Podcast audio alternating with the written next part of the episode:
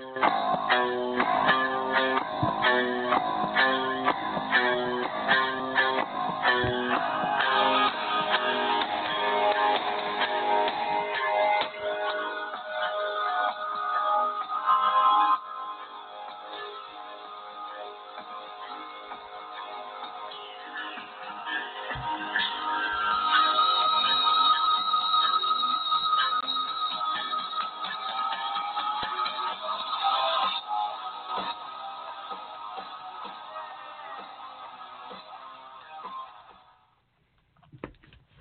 afternoon, Jets fans. Thank you very much for tuning in. A little bit out of schedule, uh, different schedule tonight, or today, I should say. No practice for the Jets. We will not be doing an episode this evening. For those of you who keep up, I'm over from England, so uh, this is the only night I can get together with some friends. So I'm going to be out in Manhattan tonight, but right now it's about the Jets, and it's about Sam Darnold, who got himself into camp yesterday after after much talk, uh, a lot of a lot of probably probably a little bit more stress than was necessary. Uh, if you tuned in to me a couple nights ago, and which actually I know we had some pretty good numbers. I looked at them earlier today. Thank you very much for that. Hope you enjoyed that uh, one to 89 rundown of the roster. We won't be going quite that in depth today, but we will be talking about a number of guys who stood out yesterday and uh, and just encapsulating sort of the uh, the first four days of camp.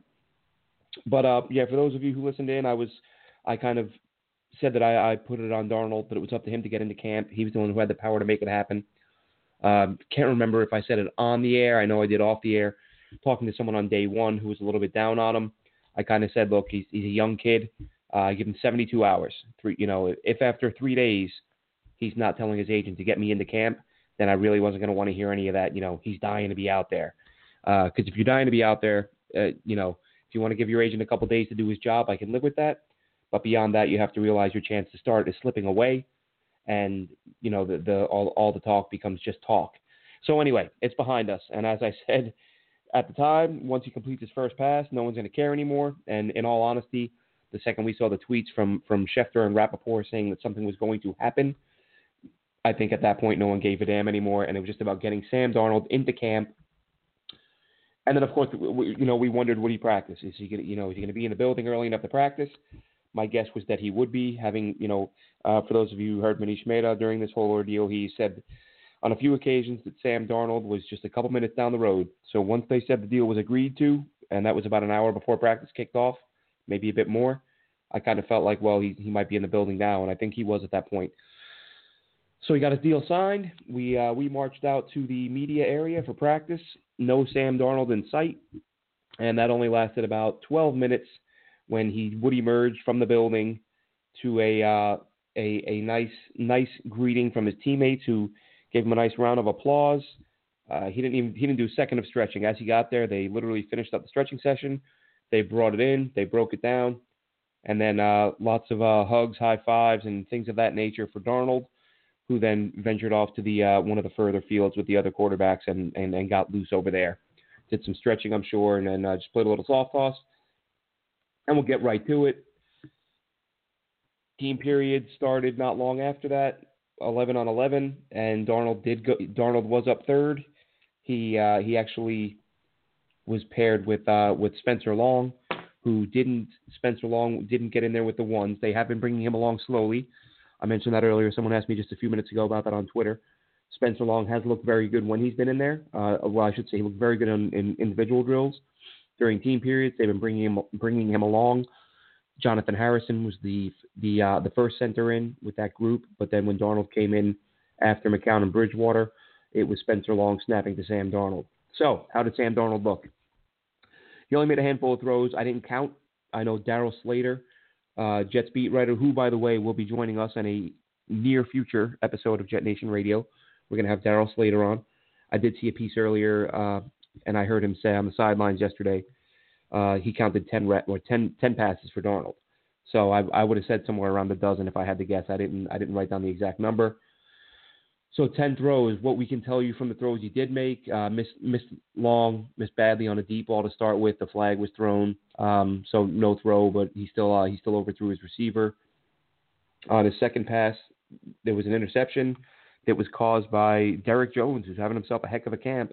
Derek Jones was uh, Sam Darnold tried to squeeze it in uh, middle of the field, trying to hit Robbie Anderson. Derek Jones got a hand up there, batted it away, and it fell into the waiting arms of Doug Middleton, who we'll talk about a, little bit later on. Uh, his next play was a the next pass he threw was a, a, a dart to the left sideline. Couldn't, from my perspective, all I could see is that um, there was a great play by uh, Coleman, Xavier Coleman, made a, a, a diving play, got his left hand in front of it, batted it down. So can't really say it was a good throw or not based on the angle, but I can say it, it took a heck of a play from the DB to bat it away. Um, red zone kicked off though, not long after that, and that's where uh, where Darnold did some good work. He um, and uh, one thing I wanted to mention on the interception, while it was a pick, um, he did show some good footwork. Some some uh, he kept it. He was under a little bit of pressure. Of course, the red jersey, he's not going to get hit. But uh, you know, up until a defender puts a hand on you, you, you treat it like it's real. And he he was able to uh, sidestep a little bit of pressure, step up in the pocket, kept his eyes down the field. The throw was high that Jones batted down, but still some of the other stuff that you saw from Darnold in college that's you know you hope carries over. And he did. He did a good job keeping his eyes down the field and and sort of sidestepping pressure and then climbing the ladder a little bit in the pocket to get away from the the pressure coming from the edges before the uh, before the high throw. So a couple good traits there, despite the bad outcome. But uh, maybe we cut him a little slack since it was his third throw. Uh, maybe take it easy. So uh, they got in the red area, and that's where Darnold was able to uh, rip off a couple of touchdown passes. He uh, he had one over the middle to tight end Chris Herndon in the red zone. Uh, hit Herndon just outside the end zone. He, Herndon took it in the last few yards. Coverage was decent. Uh, wasn't wasn't anything fantastic, but uh, couple defenders in the area. He made the throw. Then we saw Darnold a couple plays later. He had Quincy Enunwa. He honestly, Quincy Enunwa was so wide open to the right side, you would just have to call him uncovered. Um, I spoke with a couple people who were there, and we were all trying to determine who was supposed to be covering Quincy Enunwa because nobody was. Um, so you know, Darnold recognized it, made the throw, but uh, nothing in terms of uh, it, one of the easier throws he'll have to make because no defender in the area, not the toughest throw in the world. So that that covers that. Um, really, for Darnold, it was you know again seeing the team's reaction when he got out there was fantastic. Um, seeing him, seeing the footwork, seeing him keep his eyes down the field, all very good stuff, all encouraging signs.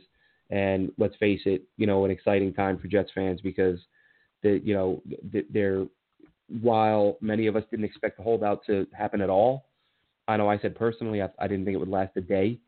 Um, then when it did kick off, I, I kind of said it can't go, you know, or not can't, but I really hoped it wouldn't go beyond three. But it's always in the back of your mind, you know, how is this thing going to unfold?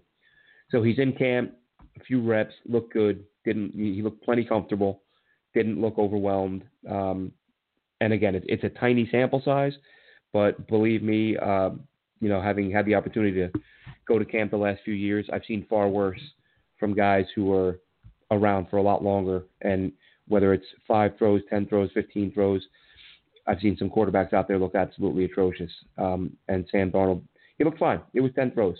We'll see what tomorrow brings. As, as we said, today's an off day. So breaking down the rest of the roster. Uh, well, not we're not going to go one through 89 or well one through 90 this time, but we're not we're not going to do everybody. If you uh, if you keep up with us on JetNation.com, you'll see I wrote a piece this morning, and I'm I'm pretty much this you know this is for the people that aren't on the site or who aren't able to get to it, who maybe don't have the time. Maybe you're listening in the car. I know for me, when I listen to podcasts, I generally do it while I'm traveling. So this is for folks that uh, you know maybe haven't had a chance to check out JetNation.com and uh, break down the guys who have stood out, some of the rookies that have looked really good, a couple guys who have flashed and looked good at times, and then we'll uh, we'll go over some of the just just a few random notes that you may not get elsewhere, um, or maybe you do, but we've just got a whole bunch of them in one place for you here. So, in talking about the rookies, you know, as I said the other day on the show, uh, Nathan Shepherd, Trenton Cannon, Parry Nickerson, all looking really good. Um, Chris Herndon as well. I mean, you've got four guys there who, well, at, at least three. You know, you, you never know what's going to happen with the running back position because of the fact that Trenton Cannon's probably, you know, with we don't know how long Eli McGuire is going to be out. They're saying three to six weeks, which means he could be back by the opener, or he can miss a game or two. So does Cannon open the season as the number three, or does Cannon end up on the practice squad. We, you know, with Crowell and Bilal Powell, that remains to be seen. But Nathan Shepherd has looked fantastic. He's going to get a ton of reps this season. Trenton Cannon has played well enough to earn some reps. I think he'll, depending on how he performs in the preseason, that's going to have a huge impact on whether or not he gets a lot of carries, you know, during the year. But Trenton Cannon continued to look good yesterday. Does a really good job getting to the edge. Does a really good job cutting back when on the runs between the tackles. So everything they've asked him to do thus far, he's done quite well. Uh, I know I've spoken to a couple of folks on the sidelines that they kind of share that sentiment. A lot of people have been really um, impressed with him. Uh, I know uh, Dennis Waszak from the Associated Press has been raving about him on his Twitter. Sent out quite a few messages about him. So it's uh, it's not just me. There's quite a few people that have noticed Trenton Cannon.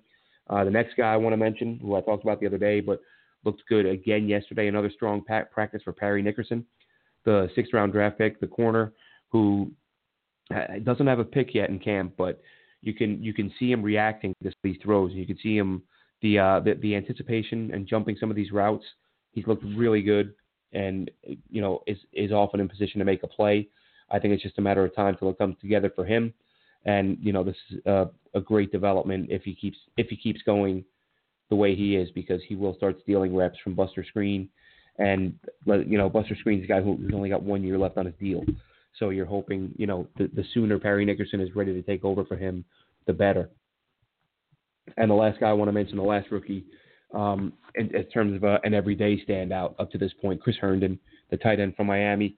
Like I said, he caught the first pass, the first touchdown from Sam Darnold, and he's just every day, every day out there, he's making a he's making a good looking catch. He's making people miss when he um, he makes he makes things happen with the ball in his hands. We talked about that the numbers bear that out in college. He was one of the best tight ends in the country, picking up yards after the catch, and you're kind of seeing why in practice. I think I think he ends up being the starter this year at some point.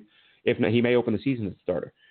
Um, who knows? But uh, one thing that I think I have it in here later, Clive Walford. He's been really, really been invisible through the first three days, and then yesterday it, it seemed like there was a deliberate effort to get him involved.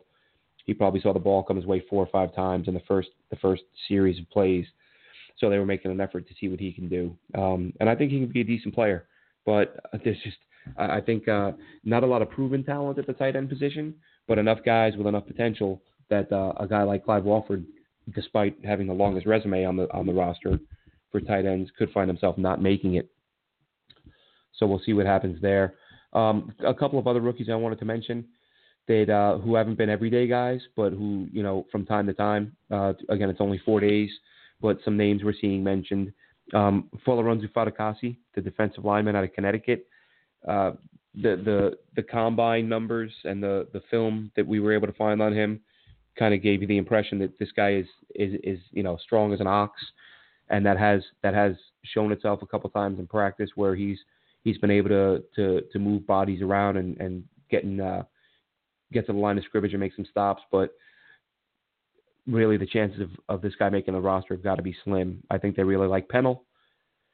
Of course, McLendon is McLendon. Um, uh, Fatukasi, unless he absolutely dominates um, sort of Snacks Harrison style in the preseason.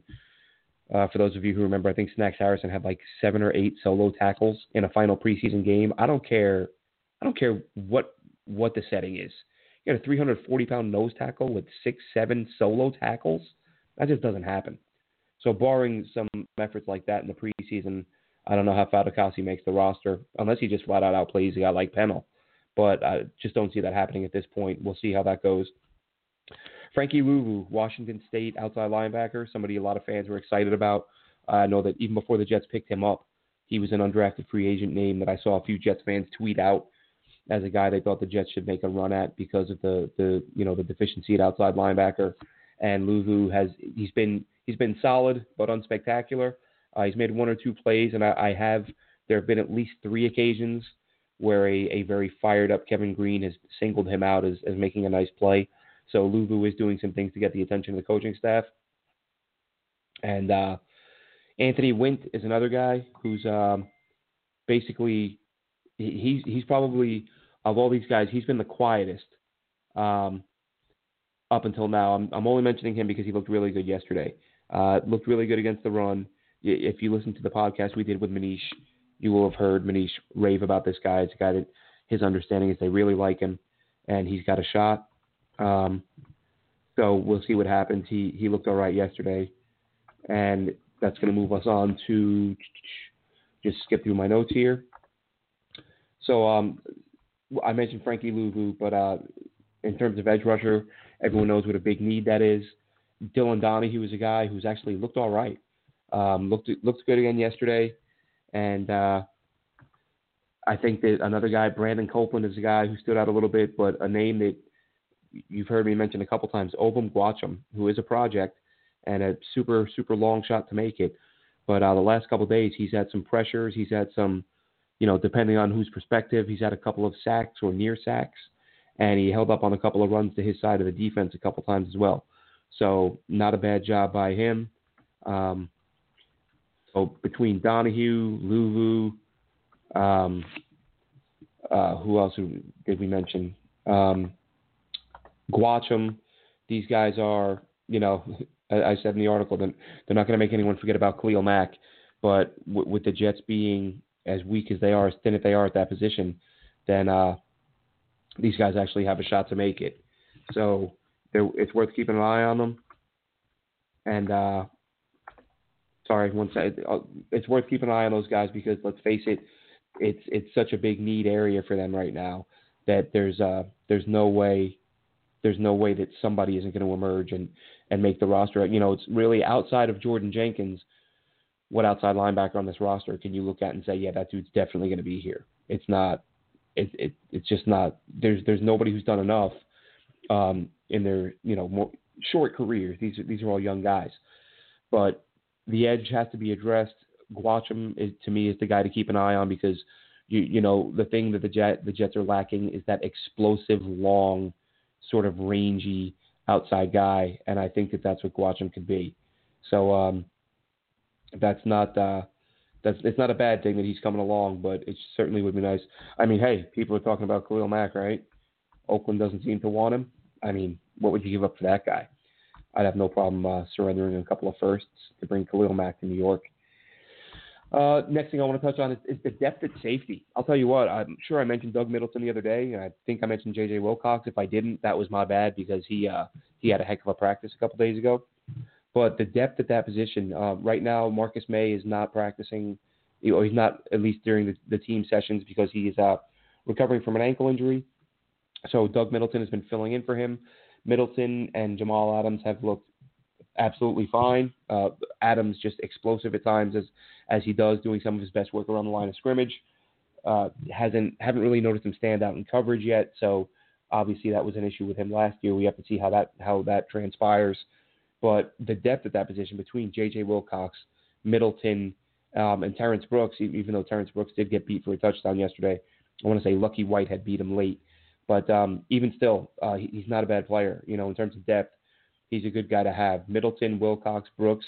That's a nice trio of of safeties there that who have played well when called upon. And and you know Wilcox has extensive starting experience with the Cowboys.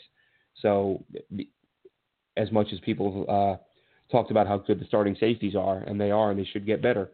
The it's it's good to see that that's a spot where they have some guys behind them who, if they can carry this over, then they should be able to have some a good deal of success this year. If you know if if they were to lose anyone to injury, you know I'm not saying any of these guys are as good as a Jamal Adams type, but what I'm saying is that again, just just having quality guys up up and down the depth chart is never a bad thing. And we've talked a lot this off this offseason about the wide receiver depth, um, and it looks like the safety position is doing pretty well too. And actually, that depth at wide receiver was the next thing I was going to talk about, because let's face it, right now, if, if you're looking at the wide receiver depth chart, you know, depending on your feelings on ArDarius Stewart, um, or regardless, even if you feel like he's a guy who they would hang on to just because he's a draft pick. Uh, and of course, don't forget he has that two-game suspension to start the year, which gives the Jets a little a little bit of breathing room. But uh, Jets depth chart right now, you would have to say it's Robbie Anderson, Quincy Enunwa, Jermaine Kearse, Terrell Pryor, and Chad Hansen, some variation of that. Um, and then some people would probably tack on ArDarius Stewart. No way of knowing how many they're going to carry, but between ArDarius Stewart, Charles Johnson, Tre McBride, those guys, ArDarius Stewart wasn't having a great camp. Um, and it is only one day, but he looked much better yesterday. guy runs hard. guy just, he, he plays really hard. Um, that, that kind of makes him fun to watch. Hard guy not to root for.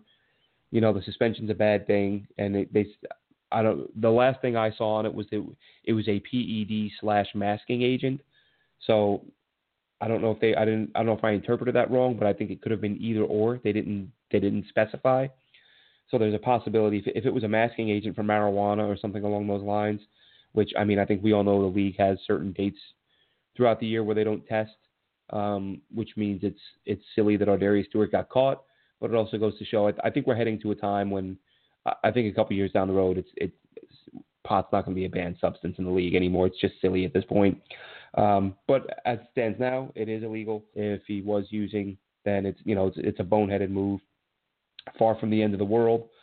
Um, and again, he, uh, Ardarius Stewart looked really good yesterday. Chad Hansen ha- has cooled a bit. Uh, I, I, should say a lot. Um, and I say that in comparison to what he was reportedly doing in, in rookie camp and OTAs because uh, and mini camp because we heard a lot about how he was, you know, he's flashing, he's standing out, he's making plays, strong hands, this that. Um, he hasn't looked bad. I'm not saying he's looked bad in training camp, but I haven't seen those the big play you know, uh, the, the the wow plays that everyone talks about outside of the first day. He did he did have a couple of nice grabs on day one. Um, since then, I haven't seen. But at, at the same time, as I mentioned during the show the other day, and I should have mentioned this at the top for those who didn't listen to our episode from a couple of days ago, that uh, when you're out there, you're literally you're literally trying to watch 90 people play football spread out over three football fields. Some guys are doing drills, some guys are stretching. Some guys are talking with coaches. Um, it, it could be any variety of things. So nobody out there is seeing every single thing that's going on. It's entirely possible that Chad Hansen is lighting it up with the wide receiver group while I'm down trying to get a look at the D lineman working against the O lineman. Now I think that's highly unlikely because I haven't seen haven't seen it with my own eyes, haven't heard anyone say it, haven't seen anyone tweet it. Um, Chad Hansen's been kind of MIA through the first few days of camp minus uh, again day one he he made some pretty good grabs, but that was sort of you know it was a no pad practice, and uh, and it's day one out there. So bottom line, it's at the depth chart. It, it's it's nice to have this problem, but uh, if I were to say right now, if, if I'm being honest, I would say that, that Charles Johnson is having a better camp than Stewart or Hansen, but he's not a draft pick, and it's four days. So if he carries it on and they want to keep Stewart and Hansen, you know, perhaps they Perhaps they're in a situation in a situation where they could put ArDarius Stewart on the the uh, the or not put him on, but he will be suspended for the first couple games, and you give somebody a look in that time to see if uh, to see if they can show that they belong, and if not, you make a determinate a determination on Stewart from there. So it's not just the uh, it's not just the rookies that are standing out. I mentioned some of the rookies earlier, and I wanted to to talk before we uh yeah, I wanted to go over some of the, the, the year two guys because there's some some good stuff happening there. And and let's face it, it's you know, um it, it's not it's not the, the biggest sample size, but you know, all you all you can go off is what you've got. And so here's what we've got so far on the on the second year guys. Jamal Adams, as I mentioned, has has looked fantastic, especially when the pads came on. Um, day one with the pads, he's he's vocal, he's all over the place calling out plays, um, talking trash, and you know doing what Jamal Adams does.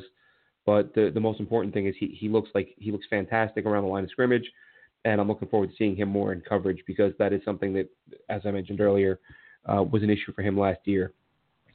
One guy who hasn't had an issue with coverage, Derek Jones.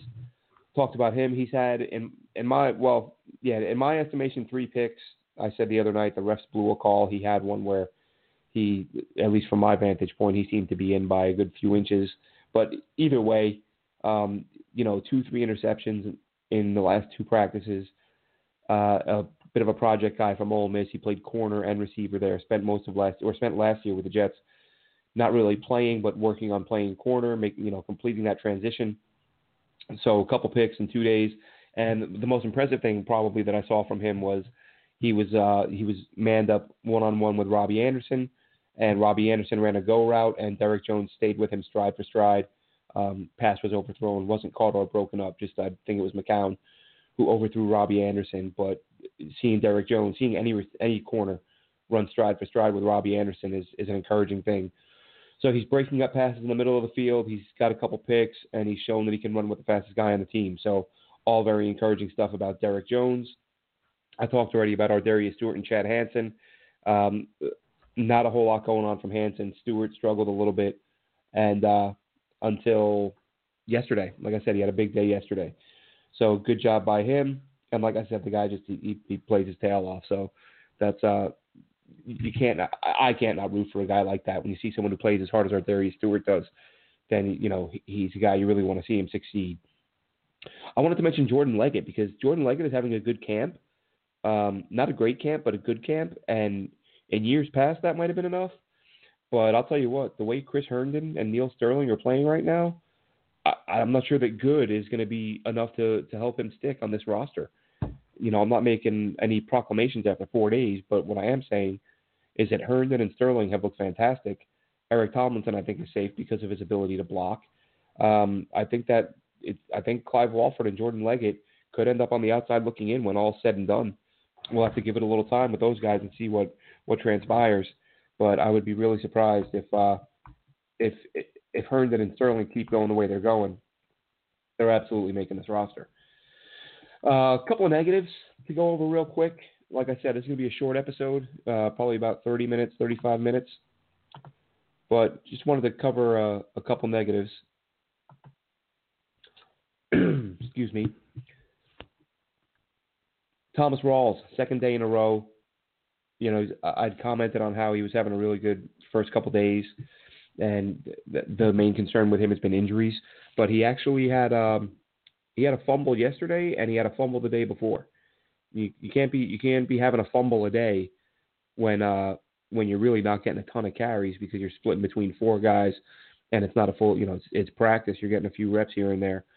So consecutive practices for Rawls where he can't hold on to the ball.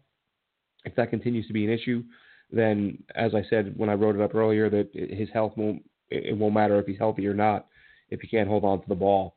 Um, another thing that I mentioned the other day, and I wanted to bring it up again because um, a lot of people have asked about him, Antonio Garcia. He hasn't really stood out, and and as I said, it's the hardest thing to judge out there is the O line and D line because you are looking at it from a profile angle, and it is essentially a mosh pit. So unless you have an overhead angle, or if you're on standing in either end zone, it's it's really tough to tell who's doing what. But when I did watch Garcia in one-on-one drills, the bell drill, he did. I don't recall him stopping anyone. Um, it's not hyperbole. I think every guy that took him on, man to man, beat him to the bell. So not a good start for him. You know, it, it's entirely possible. You know, I don't know exactly at what point he's supposed to be 100% from the medical issues he had last year and the medication he's taking and if that's affecting him. I have no idea. But this is a guy who was supposed to be a, you know, a blue chip pass blocker and he got he got it handed to him the other day by anywhere from rookie undrafted guys to everybody. Everyone that faced him beat him. So not a, not a good sign there. Uh, wanted to mention the flags too. Way too many flags. It's yes, it's early, but I I count by my count I want to say nine flags yesterday. Um, six on day one, six on day two. Day three, they cleaned it up a little. They still had five, but I want to say two or three of them came in the last couple minutes, um, which of course is bad because if that's where you're getting fatigued, that's the end of the game. That's where it's most important that you're not getting flags. But uh, day three was cleaner up until the last couple minutes, and then yesterday nine. Um, after the sixth or seventh one, Todd Bowles pulled everybody in, uh, gave them a couple uh, little bit, a little bit of a, a pep talk, if you will. Gave him a piece of his mind, and then they got back to work. It was cleaned up. It was a little bit better after that. Uh, and now just to cover some odds and ends, uh, just l- little ra- random thoughts, uh, stuff that we that I've seen over the first few days. Henry Anderson had a really good day for himself yesterday.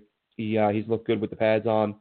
He's uh, and I know uh, Dan Leberfeld of, of Jets Confidential tweeted out some pictures of him putting in some extra work after practice on the sled and and doing a little bit of one-on-one work with uh, with Fatukasi and working with him, helping him out with his technique. So good job by Henry Anderson. Morris Claiborne, he's done a nice job. He's had I've counted three or four pass breakups for him. I want to say on day two he had a, he had a, a few, uh, and a couple of them really really nice too. Just good job of uh, running with the receiver, extending a hand, didn't didn't you know wouldn't have drawn a flag, and just got a clean hand on the ball to bat it away. Some of the best news out of camp. Um, should probably talk about this. I should have spoken about this sooner or tweeted quite a bit about it. But Quincy Enunwa, to me, he looks like he's all the way back. They have him wearing the red jersey uh, as a precaution. He wore it through four practices. He's worn it three times. I want to say day two he didn't wear it, but I'll tell you what, man. Watching Quincy, watching catch and run, you just look at him and you're like, that's that's the same guy. Um, now, of course, there hasn't been any contact yet, so that's going to be the real test. But Quincy looked like he, he he looks like he's Quincy again. And I may have mentioned this again the other day, so I apologize if I'm repeating a couple things. Uh, just this is all just pulled from notes from camp, and I didn't I didn't go through all of them the other day. Um, Dimitri Flowers, he's not he's not as much of a lock as I thought he was. I know he's an undrafted guy. How can you say an undrafted guy is a lock? Well, you know he, he plays fullback and figured his versatility, his ability to catch the ball, make plays with the ball in his hands would, would give him a, an edge over Lawrence Thomas. But Lawrence Thomas looks to be this could be my imagination, but looks to be out repping him at this point and and playing pretty well. So if Lawrence Thomas keeps playing the way he is, and Dimitri Flowers got blown up a couple times as a blocker the other day, and if that's going to be happening, then you're not going to make a roster. So maybe more of a practice squad candidate than anything um, if he keeps playing like this. And I should should preface all of that. You know, all of what I'm saying is basically if these guys don't get better um, from where they are now after just a few days. It is just a few days, but you know what?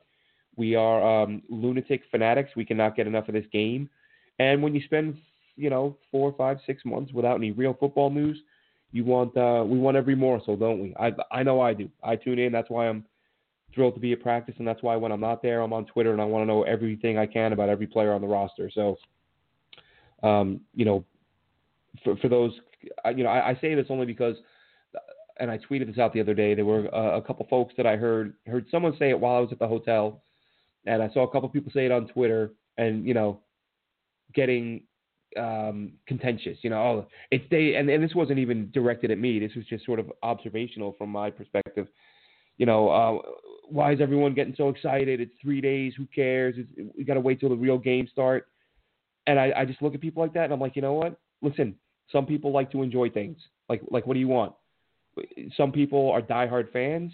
They want to know as much as they can about this team whenever they can, and all you can do is take the information that's in front of you.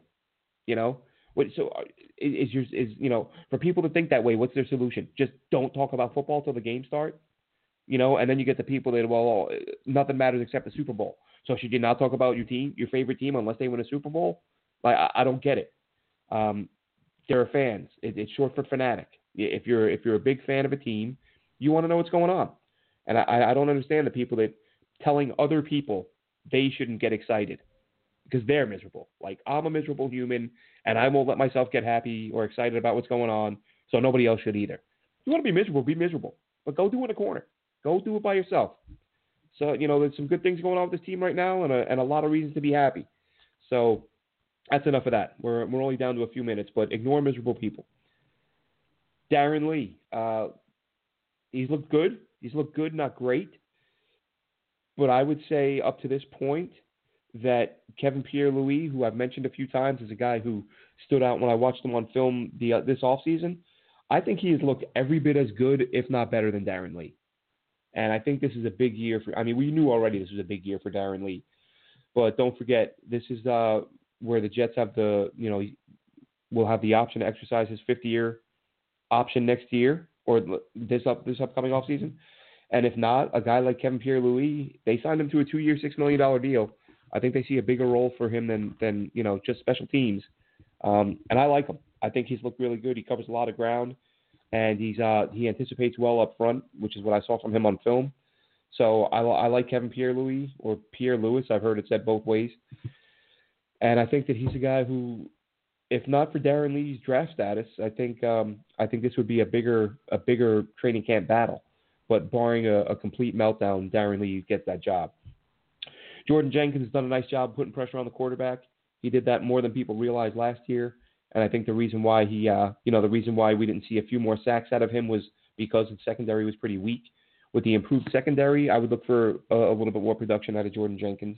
I'm not saying 15 sacks, but six, seven, eight sacks, somewhere in that range. I think is is realistic for what he does.